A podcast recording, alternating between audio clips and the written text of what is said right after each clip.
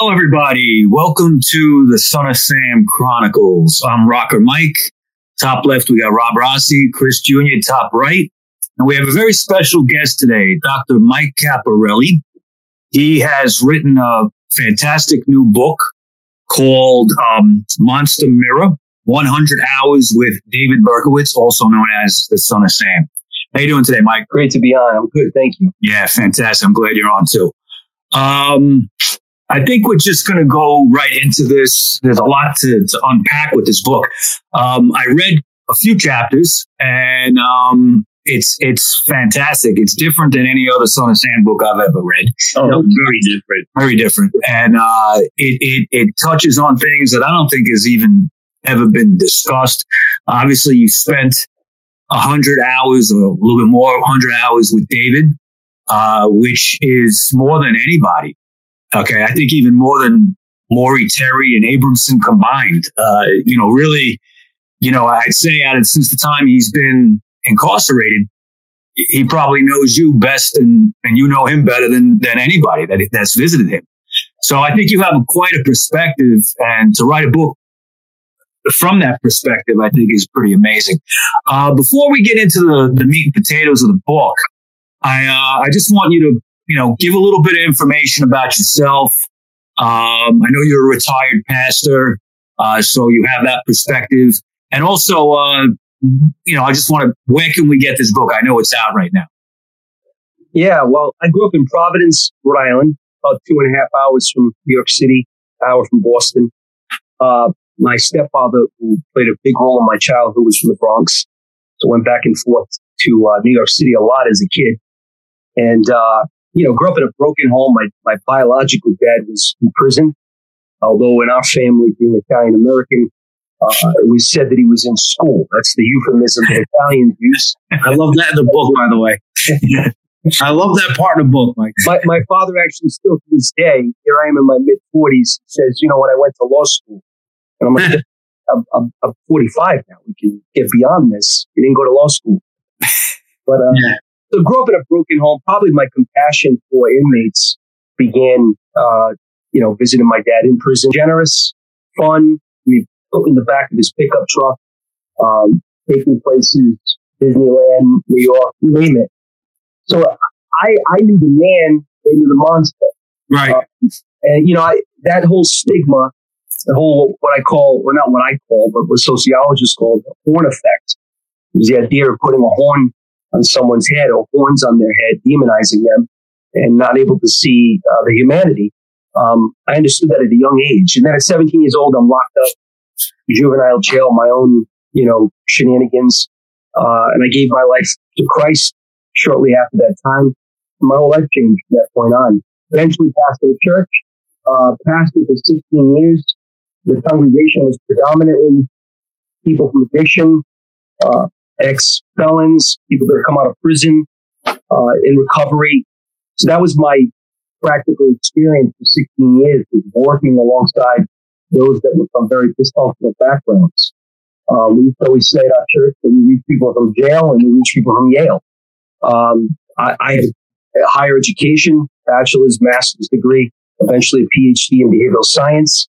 But really, you know, I got more degrees than a thermometer, but still, I'm a street kid. That's just my background. I gave me talk, enough time with me. Uh, a lot of urban colloquialisms. It's just who I am. Right. Uh, but the education gave me some insight in dealing with human behavior. My PhD is in uh, advanced studies in human behavior. Back when I resigned from pastoring, uh, I took three jobs as an adjunct professor at a college in Massachusetts, one in New Hampshire, and then one in Rhode Island. Some of it is online, and others, uh, other classes are actually in person. Uh, I teach abnormal psych, social psych, criminal psych, uh, human growth and development, um, you name it. So that's my background. Um, I, I love pastoring after suffering two heart attacks. I Continue. two heart attacks. I had a minor heart attack, and then about maybe a year later, um, had the widowmaker, which kills 83% of the people. I was punching wow. the bag, um, going around sparring in the gym with a friend, and just hit hit the ground. My jaw locked. Uh, an hour later, in the surgery room at Rhode Island Hospital, put four stents in my arteries. And Wow. uh, pastoring was stressful, uh, to say the least. It was a very stressful occupation as much as I loved it. Um, but right now with authoring, traveling, I've been in venues in 18 states speaking on mental health in the last one year, from Alaska to Chicago to New York, New Jersey. I mean, I'm all over the place. I speak in prisons, um, speak in churches, um, speak in colleges, um, mainly on the subject of mental health. And that's really the focus of the book is the mental health factors as well as some of the spiritual influences behind David's crimes. Okay, that's very, very interesting. Uh, quite a, a different qualification that a lot of people that have written books in the past had. You know, you, you definitely, you know, PhD in behavioral studies and also the Christian perspective as a pastor. Um, where can we get this book right now, Monster Mirror? You can go on Amazon, Barnes and Noble, Book a Million, any of the major distributors and order the paperback. Uh, Book Baby, I don't remember the exact website, but they have a hardcover. Actually, here it is right here. Um, the Dust Jacket hardcover copy of the book, which is really well done.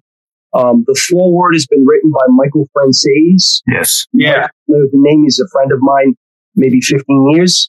Uh, Michael was priorly part of organized crime. He was a underboss in the Colombo crime family. Um, gave his life to Christ. He's been traveling the world. Used to speak at our church every year. Um, he wrote the foreword, and uh, there's also some pretty pretty well known doctors like Dr. Daniel Amen, Dr. Caroline Leaf. These are some real popular names here in Hollywood. Um, you can go on YouTube, find lectures, TED Talks by these people that read the book, uh, interviewed me, um, or at least Caroline Leaf is interviewing me. It hasn't happened yet, but I'm going to be going on her show. Daniel Amen read the book, uh, gave a blurb for it. Um, so lots of endorsements, a lot of networking involved with this, and uh, some big opportunities ahead with uh, the book and, and press releases uh, scheduled. Okay. Okay. So, After reading the first couple of chapters of your book, I, I, I'm not going to buy your book unless you autograph it. That's how good it is. I want throw it out there. well, we want three autograph books here. We, we want autograph books. We're not, we're not buying anything until that happens. so, so Mike, let me ask you, um, what you know, what was the the thought process into even getting into a book, writing a book about about David? Why, why did you pick Son of Sam as opposed to another another killer? Well, David is not the first um, person with his background that I've uh, I've had relationship with. Um, there, there were two others, definitely psychopathic in the present, Yeah, still playing games, a lot of manipulation, and uh, didn't really go that far with the two of them. I wasn't really interested in writing the book. It was more prison chaplaincy.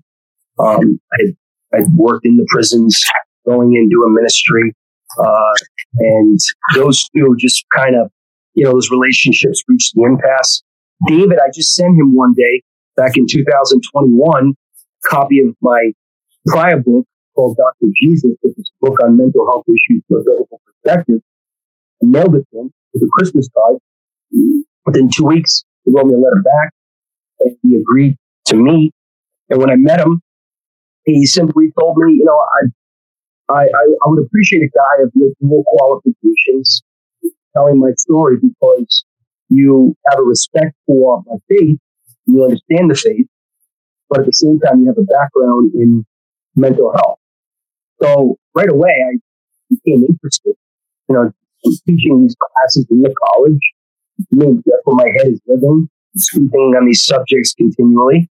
Just started meeting with David, and we, we decided to write the book. We, you know, we narrowed down the focus that it would be the factors behind the crimes, as well as his present day life in Shawangunk and his conversion experience and the impact it's had on his personality. It was really a mutual thing. I can't say that I, I partly initiated it because I sent the book and the Christmas card, and then he responded with a desire for me to meet him.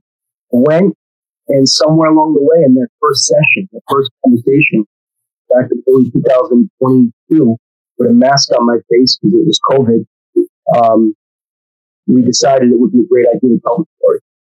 wow, wow. Okay, you're like a natural fit, it seems. Yeah, just, it was what yeah. he was looking for. He had Christians priorly write a book, but more from you know the Christian perspective, kind of puddle deep when it came to mental health issues. And then, of course, there's been a whole slew of books written on the secular mental health side, no regard for his his faith. Right. Felt the combination of the two had made me the prime candidate to tell the story. Okay, I'm gonna I'm gonna go into uh I'm gonna go into an introdu- the introduction section here of your book. You, it starts off with a quote from Dostoevsky. It says, "Nothing is easier than to denounce the evildoer. Nothing is more difficult than to understand him."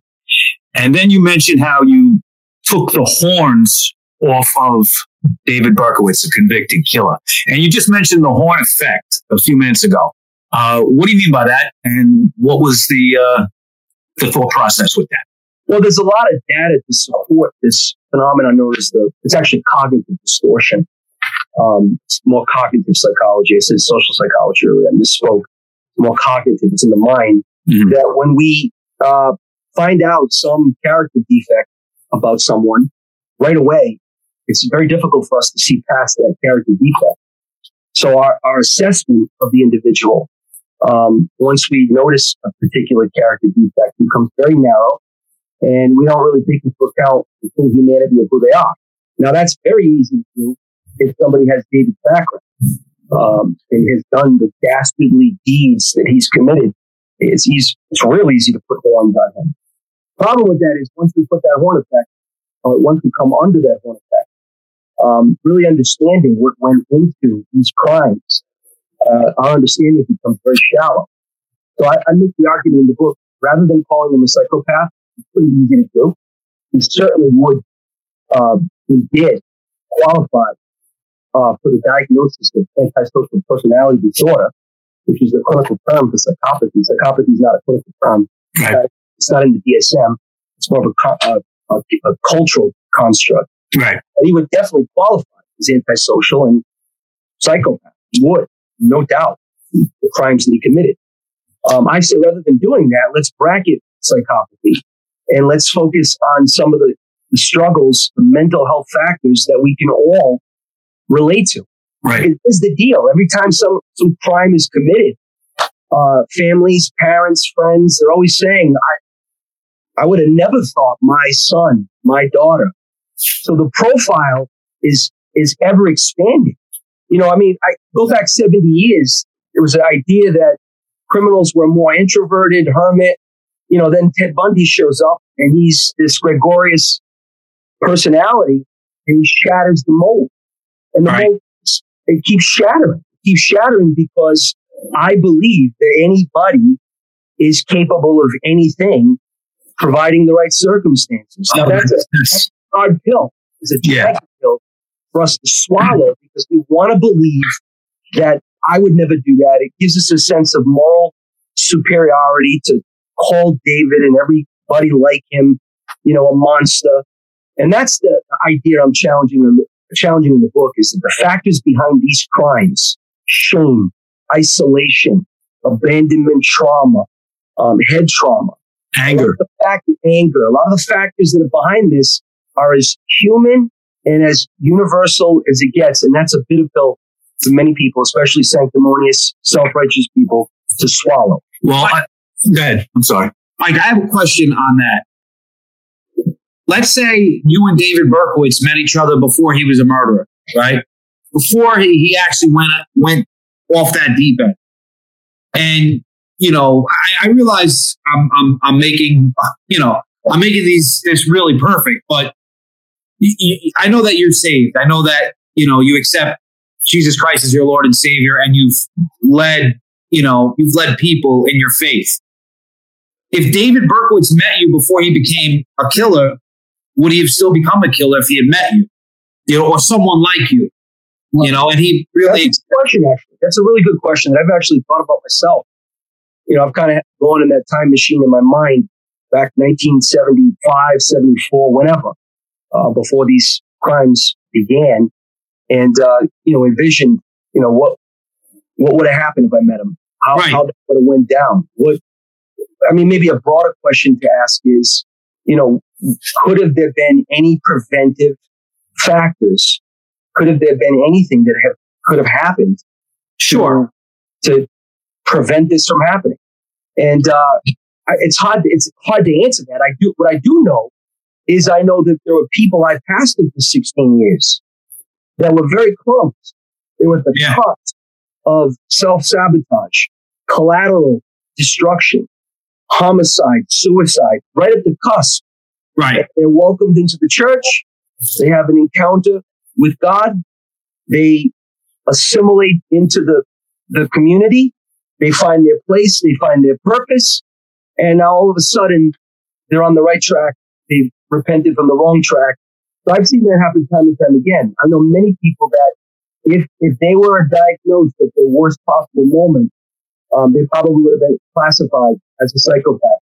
I, you know, this is contrary to what a lot of people believe. This is going to fly in the face of our cancel culture. But I tend to believe that psychopathy is more is uh, psychopathy is more of a state than it is a trait.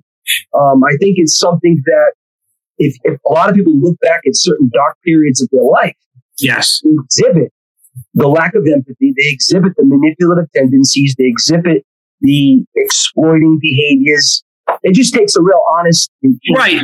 Yeah. I, I, I, think, I guess what I was trying to get at was it, it, it seems like what you said is it's hard, and it is a hard pill to swallow. Any of us can, you know, become a David Berkowitz, right? Maybe, maybe not David Berkowitz exactly, but in our own way, become so far from who we really are due to the environment not, not, not, not, necessarily what's in our hearts or in our soul or mind, really, at one certain point. Just you become yeah. a totally different person based on the environment. and I think, guys, I think, guys, I think it's it's a slippery slope. Okay, you know, you mentioned three, uh, you know, um, three things that he was experiencing: isolation, anger, and shame.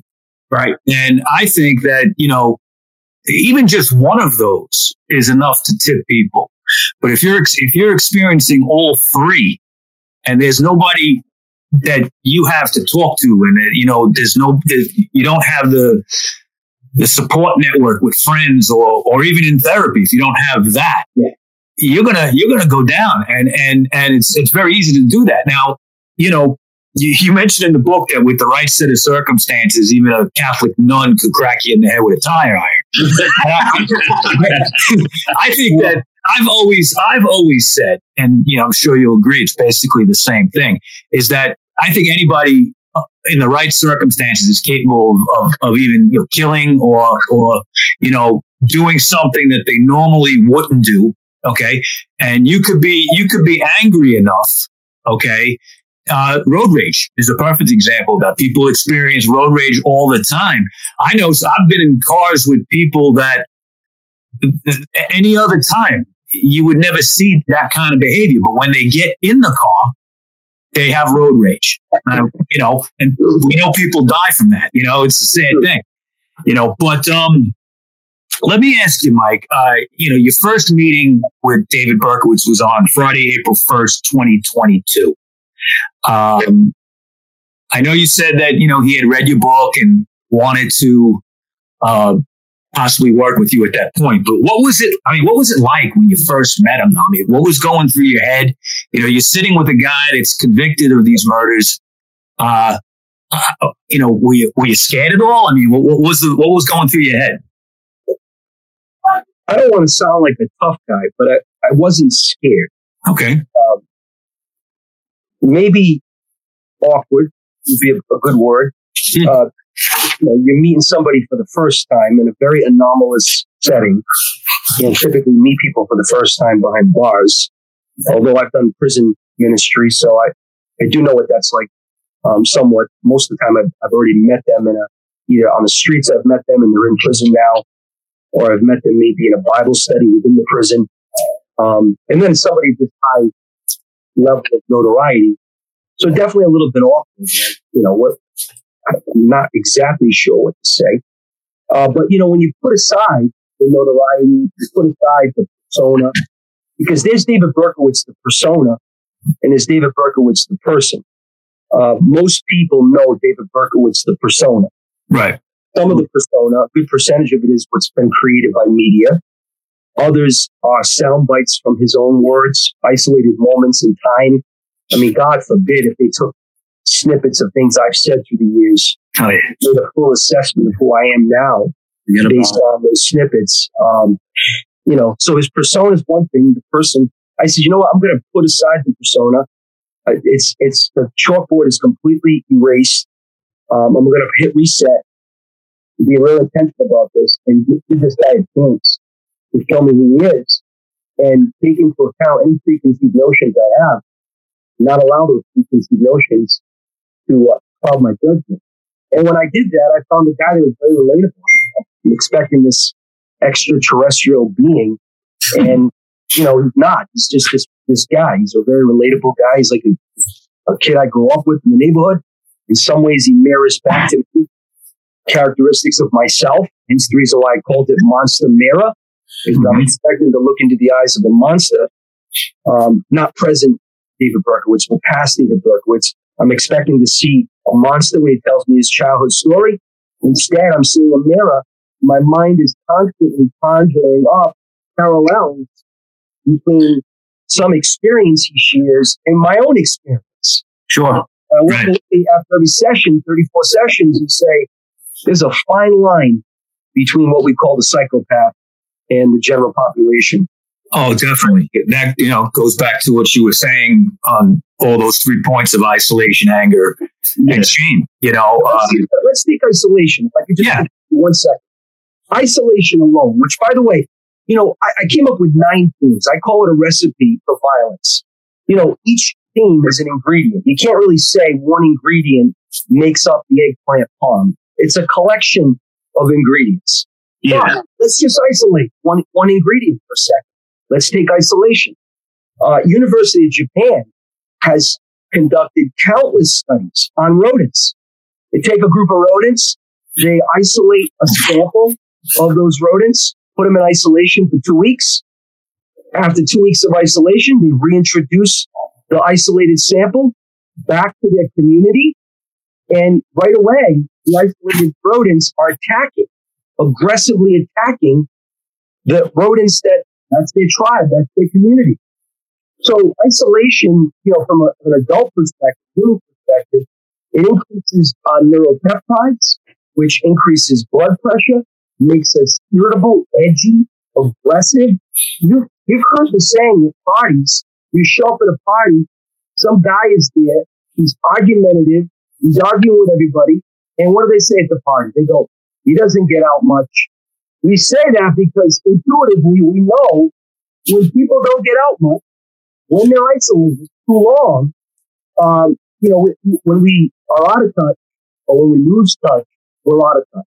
We're Right. out of touch. right, right. Um, and I, it makes me think of uh, the Horn effect again. Okay, because when David was arrested, and then as the story evolved over time, you know, he was he was perceived to be a, a wallflower at the party. You know, didn't was antisocial or awkward.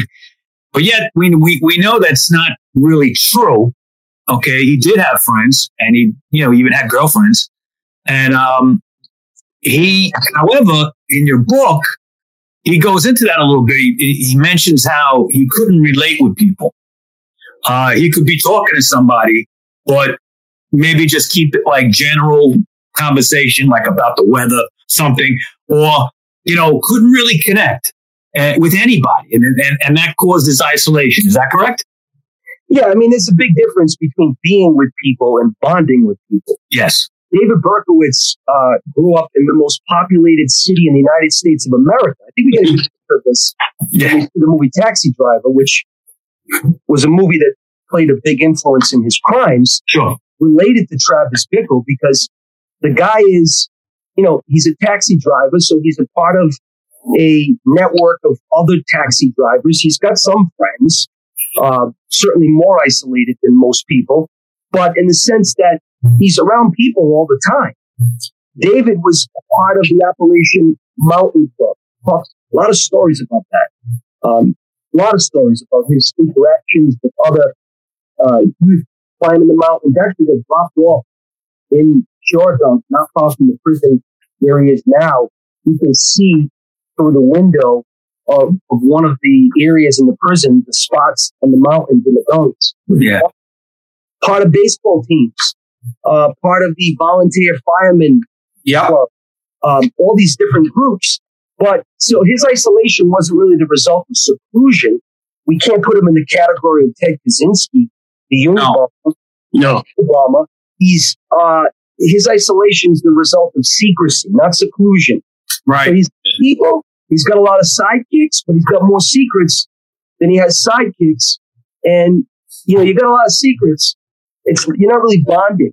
That that need for connection, social connection, even though you're with people, you're not of people.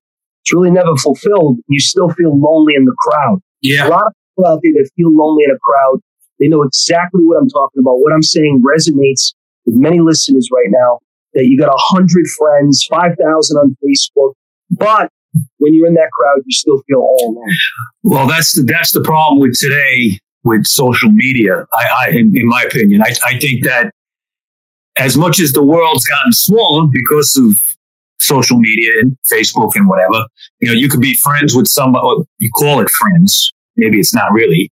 Uh, you could be friends with somebody, you know, six thousand miles away. Okay, Yes. but you know, do you really know them? Do you really connect with them? Do people tell the truth on social media? Most people don't. Okay, uh, you know, I mean, you can even have a different picture. Who knows if you really look like that? Okay, and you know, people put up these these images and and and these facades, and you don't really know them. Um, I think also it it because we rely on social media so much today. I think, especially in America, I think it's taken away from the social skills that we need to get by on a day to day basis. And I see this with young, younger kids, not so much people our age, but because we grew up at a time, we were all formative years, we didn't have the internet or anything close to, close to it. So, but with the younger people, I see that they're more, you know, I've been to parties, for instance, with younger kids where they're just sitting in a room texting and they're, they're, they're texting the guy sitting across from them or the girl sitting across Yeah. from them in the same room. It sounds funny, and it, it, in some sense it is, but at the same time, it's kind of sad because you don't have, with social media, you don't have that connection. Now, David, obviously, for some reason, obviously just not isolation, he had anger issues. He was in therapy as a kid. Uh, you know, he was prone to violent outbursts, um, all kinds of issues like that that obviously didn't go away as he got older. He just dealt with things in a different way. Hey, um, let me intervene here one second. Uh, Mike, um, let me ask you a question. With David, like he was, he was, David technically is Italian. I'm sorry. No, David Berkeley is technically Italian. He was born into an Italian family, and then he was uh, adopted by these other things. So from the from the beginning, he was he probably had abandonment issue because his original family, you know, gave him up for adoption His, right away. his mother's ma- his mother's maiden name wasn't uh, DeFalco. That was her married name. She had an Yeah. affair with a Jewish guy, so I think he's all But Jewish. but he people probably had some Italian in him. David is Hungarian by nationality, by birth. Right. Okay. Falco was his uh, biological mother's uh, previous lover's last name. oh, I see. Yeah. His biological last name would have been Kleinman. They were Hungarian Jews. Uh, which Wow. Also, the Berkowitzes were also Hungarian Jews. Um, not unusual. The liaison between the two families, a lady named Mrs. Miller, she uh, is who hooked up the Berkowitzes with David's biological mother Wow. you know, she put some thought into uh, where this child would be best placed. Wow. Hungarian Jew biological family, Hungarian Jew adopted family. I mean, I'm, I'm speculating here Right. that, that she was, um, Mrs. Miller was, you know, intentional about where, uh, where David would go. She called the Berkowitz family, called Pearl up on the phone and said, there's a baby that's up for adoption.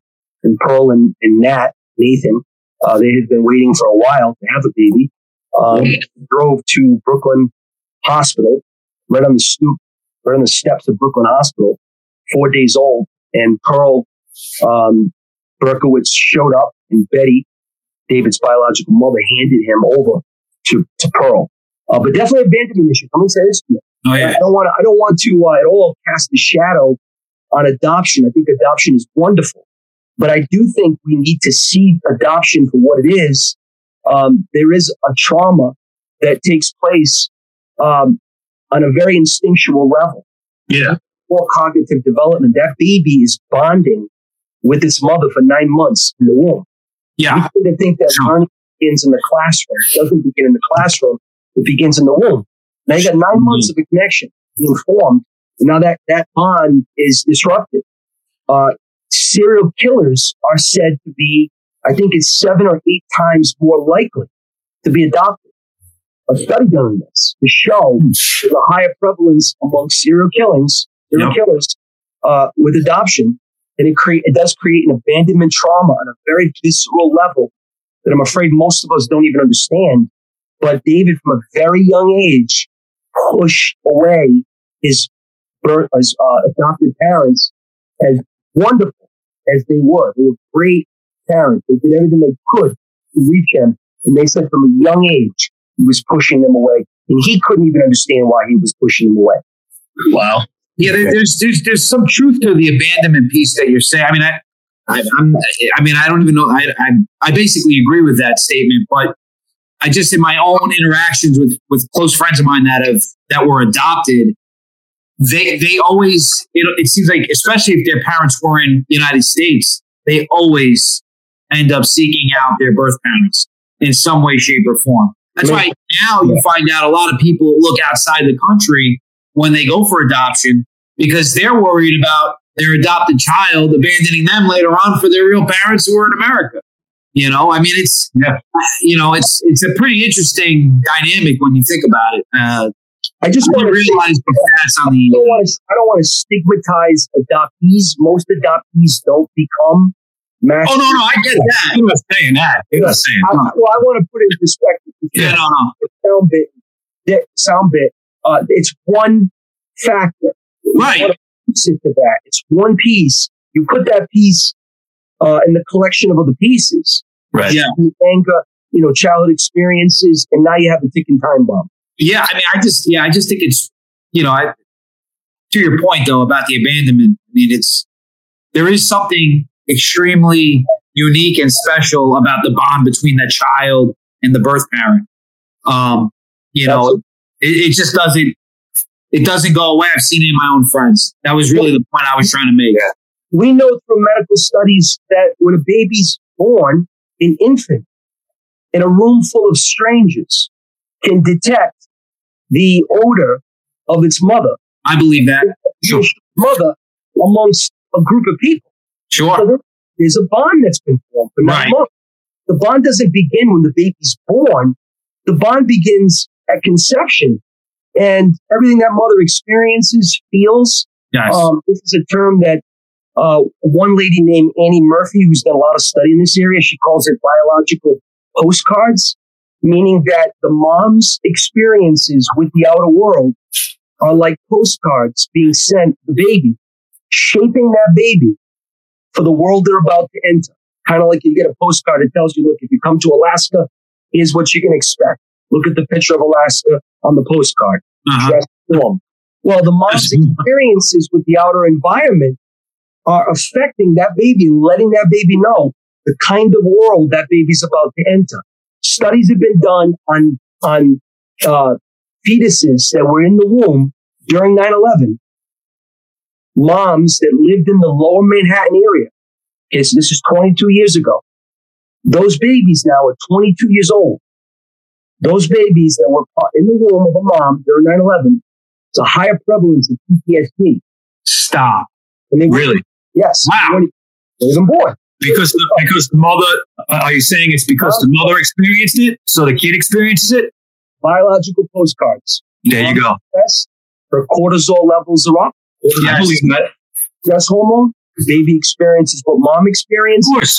Uh, it's called prenatal programming. You can Google that and you'll find a lot of studies done in this area. And, you know, David's preg- the pregnancy of David, by the way, Betty's pregnancy of David was very tumultuous. Lots of physical altercations between her. I shouldn't say lots. There were at least one or two that David knew about, but there was an ongoing stressful uh, verbal battle, and there was at least a couple of physical altercations that David knew of between Betty and her love of David's biological father. Betty wanted to keep him. The father wanted nothing to do with the baby, created a lot of strife, and that affects the shaping of the central nervous system of the fetus known as baby Berkowitz. Wow. Okay, wow. So, Mike, um, I'm going to change gears here for a second, just shift out of this topic. One thing that, that's very, very interesting about your book is, you know, you, you, you bring things from the psychological, modern day uh, perspective of therapy, diagnosing what's wrong with people and things like that. Uh, and I, obviously that's your, your background and your PhD background. But you also talk about demonic possession and you talk about how certain, uh, well, how basically the modern day system doesn't allow for that at all. And also how some of these things that were wrong with David or could be wrong with anybody can lead to demonic possession, open the door to that. Now, my question to you is, do you think David was possessed? And does he think he was possessed? And just kind of elaborate, explain a little bit about demonic possession.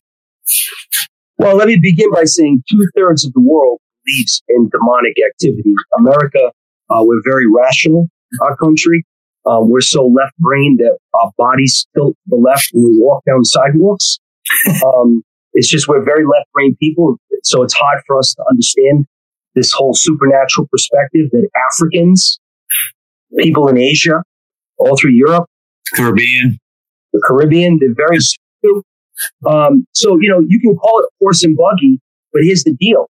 Uh, in America, we've got more child trafficking. We've got more mental health issues. So Yes. our purely rational approach doesn't seem to be doing the trick when we're leading the way with serial killings. There are 13 mass shootings a week in the United States of America. You will find that those statistics in other countries. No. So you can criticize other countries and we can, you know, feel superior in our rational approach. But the facts are the results. The proof is in the eating of the pudding and the pudding doesn't taste so good here. We've got all sorts of problems sociologically, culturally. So with all that said, I do believe, I believe in natural phenomenon, understanding the psyche, understanding the mind, mental health, and I believe that beyond this, there is a supernatural reality. Um, I'm a little reluctant in talking about it because right away, you know, perceived as spooky, you know, superstitious. But here's the facts, and everyone has experienced this at one time or another. There are moments when you will behave in such a way, maybe you lose your temper. Uh, you, know, you back up from the situation, and this is what you usually say when you apologize. You say, I don't know what got into me. I'm sorry I did that. I'm sorry. that- I don't know what possessed me. Right. What, what are you suggesting when you say that? Oh no, I know. You That, that something took over your body and you didn't have any control. It was like, yeah, something whipped up. You know, I was irritated and something came along and whipped up that irritation into rage. How'd that happen? Now, am, am I saying that demonic activity, which David does believe he was demonized, that's the word he likes to use. Right. Um, the word possession is kind of, you know, with the movie The Exorcist, it's kind of taken on certain connotations. He Yeah. likes to say demonize.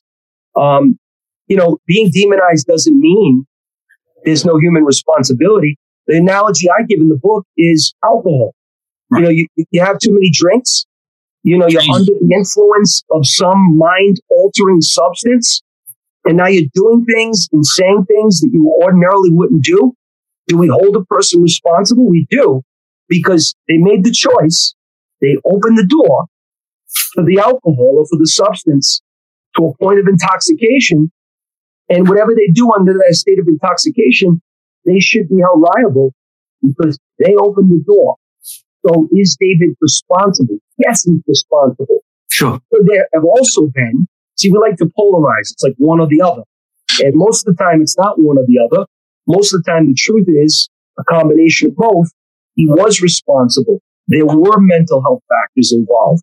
There were, was natural phenomenon in synergy with, from my perspective, spiritual influences.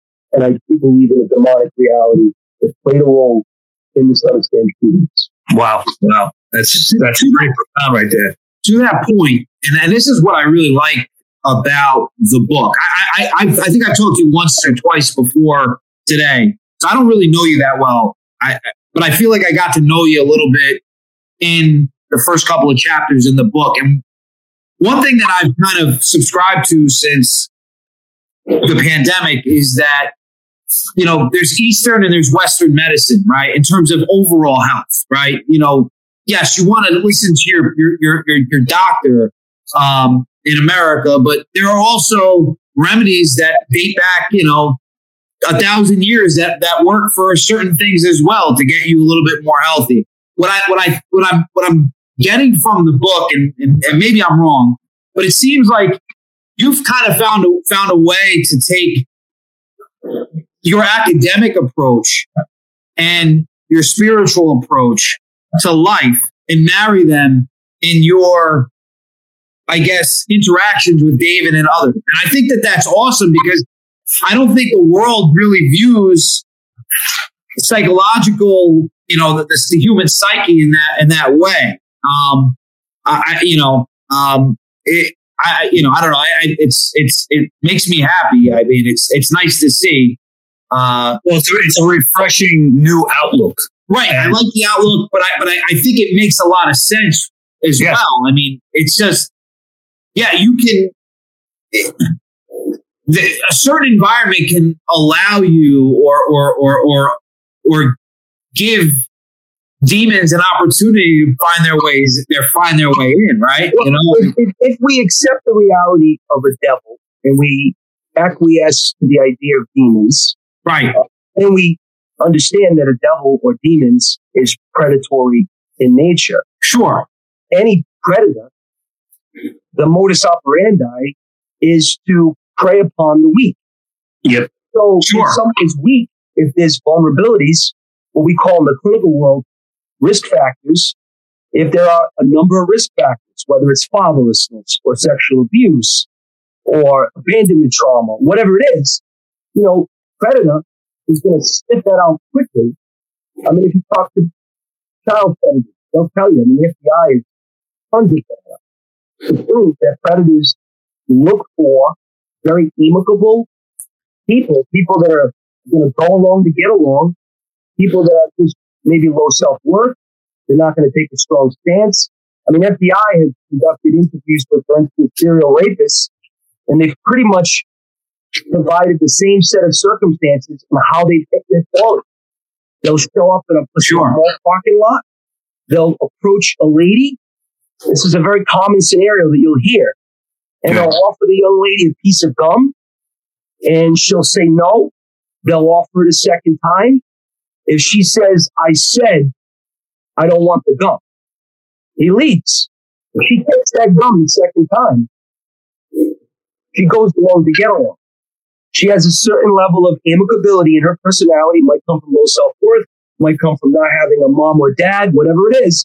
And now that is an indication to that predator, she's easy prey. She's right. someone who will cooperate. So all that to say, devil, demons, these are predatory uh, entities, and they they're going to sniff out vulnerability. David has a lot of risk factors. That put yeah.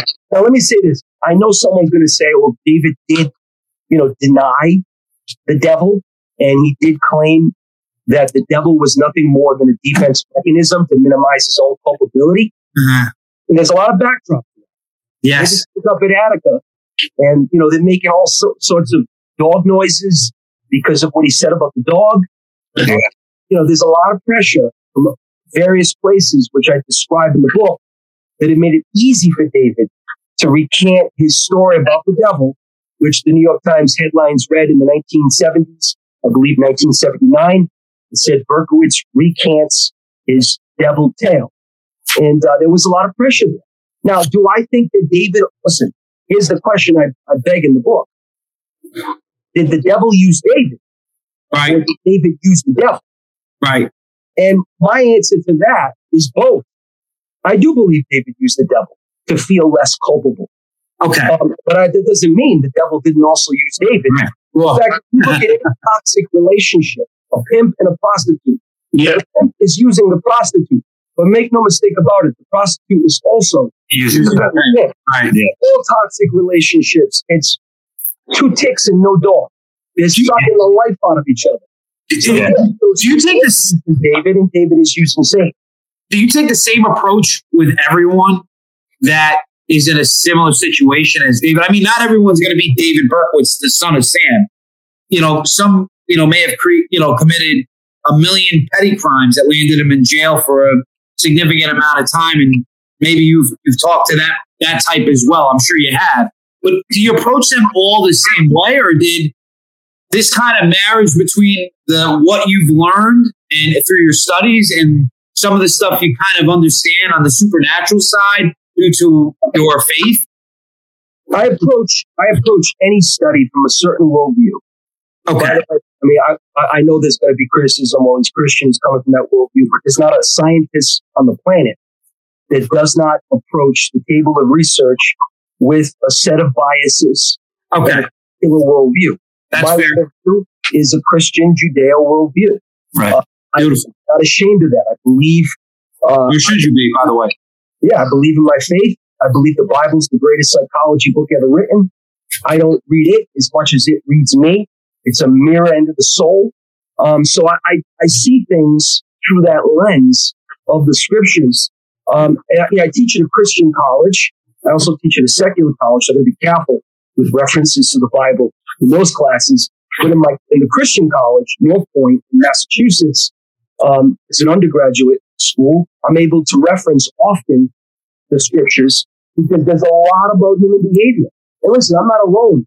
You one of the, in my opinion, one of the most famous psychologists on the planet right now, Dr. Jordan Peterson, who I have tremendous respect for. Um, he's continually citing the Bible, the narrative of the scripture to teach us something about human behavior. Um, something very special about that book, not just in what it reveals about God, what it reveals about mankind. It's Right. evidence. Okay. All right. Let me, uh, we're going to wind down this first part of the interview. Uh, Yeah. We'll be back with the second part real soon. Uh, my final question today, and I got to put you on the spot a little bit here, Mike. All right. yeah. Many people are going to say that, or they believe that David uses people and manipulates them for attention or whatever reasons he might have. Okay. Many people believe that his Christian conversion is, is not true. It's, it's a bunch of bullshit. Okay. And, uh, they think, uh, he's fake. Okay. And after spending over a hundred hours with him, how would you answer to these skeptical people? I mean, do you believe number one, his conversion to Christianity is real or, or what? What would you say to people that might go down this reasoning with this reasoning? I think my first question would be, how many hours did you spend with David Berkowitz? Okay. First question. Yes. You know, I, I went into this uh, with the benchmark of 100 hours because I knew it takes time to get to know a person. Uh, when you read the book, you're going to find out that it wasn't all smooth. It wasn't like David just said what he said and I accepted it.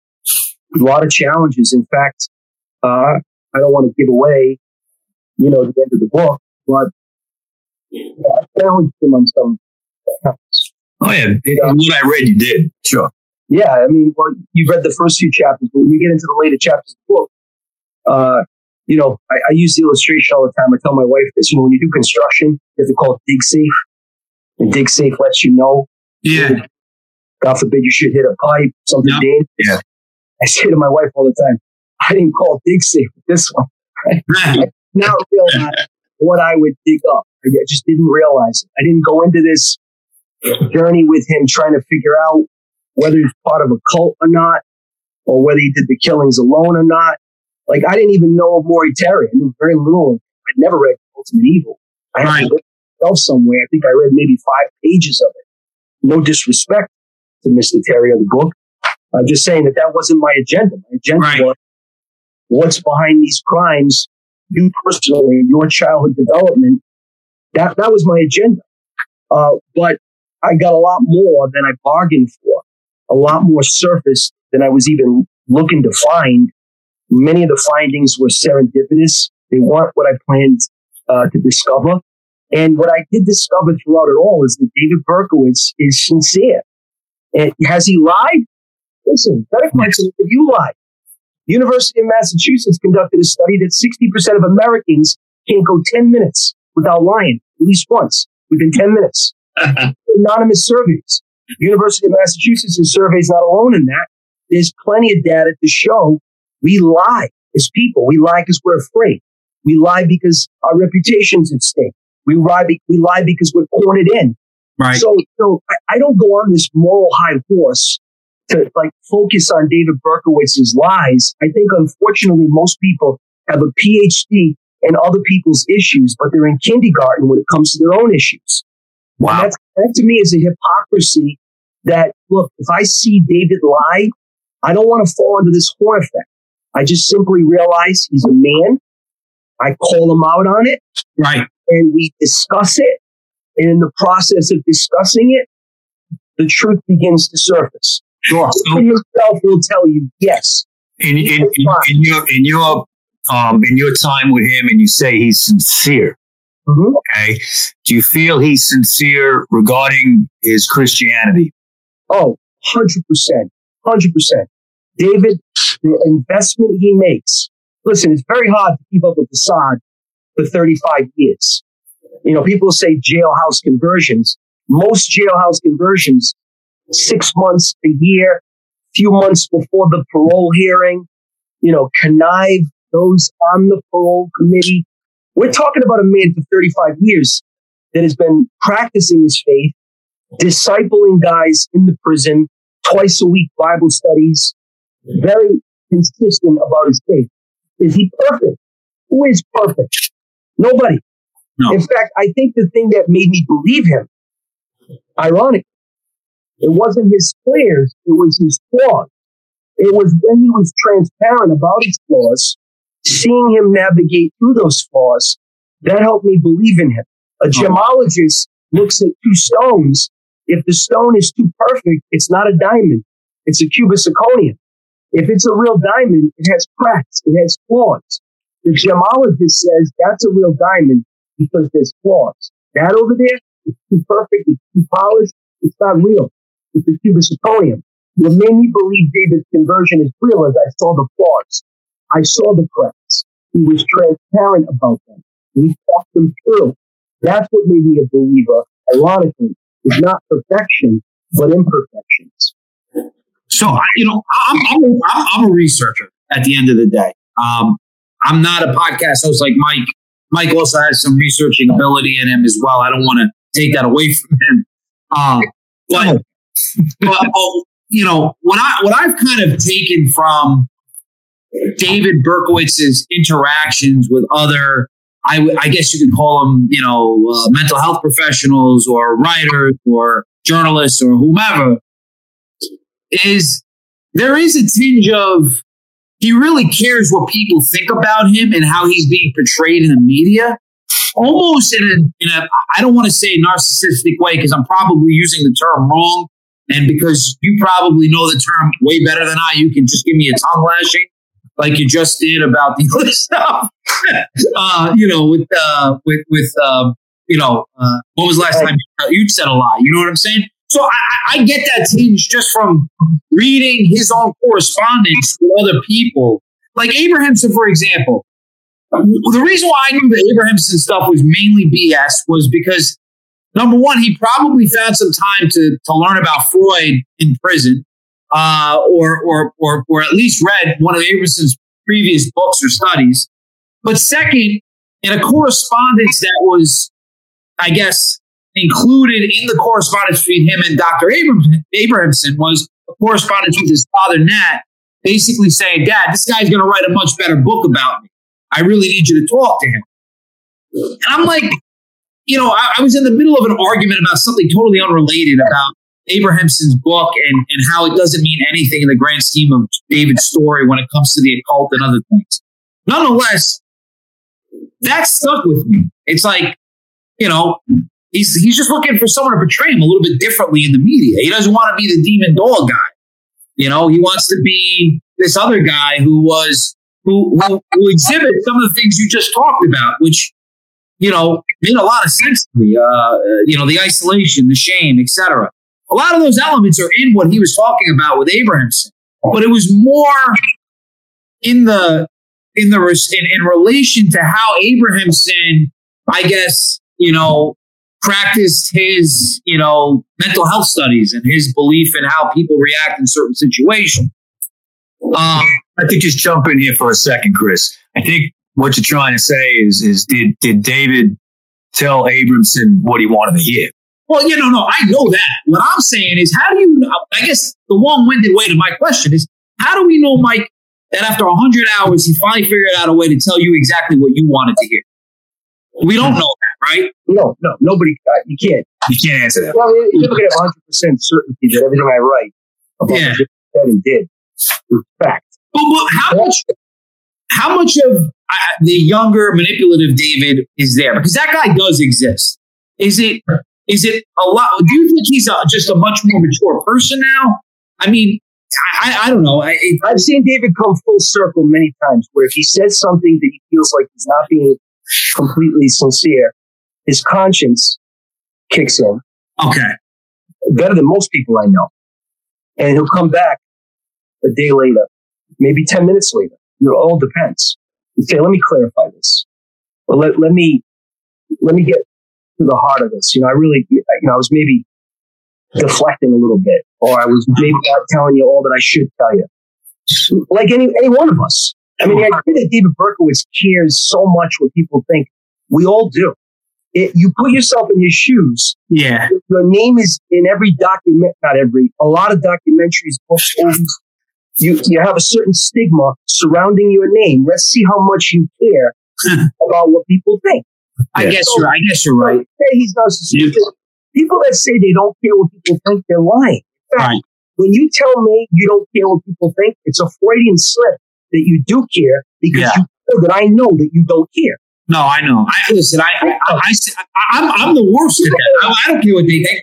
Meanwhile, like People go on social media in front of 5,000 people and put on, on social media in front of 5,000 people. Yeah. They put, they put, I don't care what people think. Really? You, you care that 5,000 know that you don't care. right. You inadvertently admitted that you care. Now, Listen, Yeah. I'm born again. I wasn't born last night. I may Right. be a Christian. My Christianity is not a naivety. I'm, I'm from the streets. I'm educated in human behavior. Spend enough time with someone. You see the consistencies, the inconsistencies. You know, facts don't line up. You call someone on it. And probably the best indication of a man's character. And you only see this after spending a lot of time with them, not their actions. Yeah. People can fake actions, reaction, how someone reacts. Yep. Reaction, reaction is action in real time.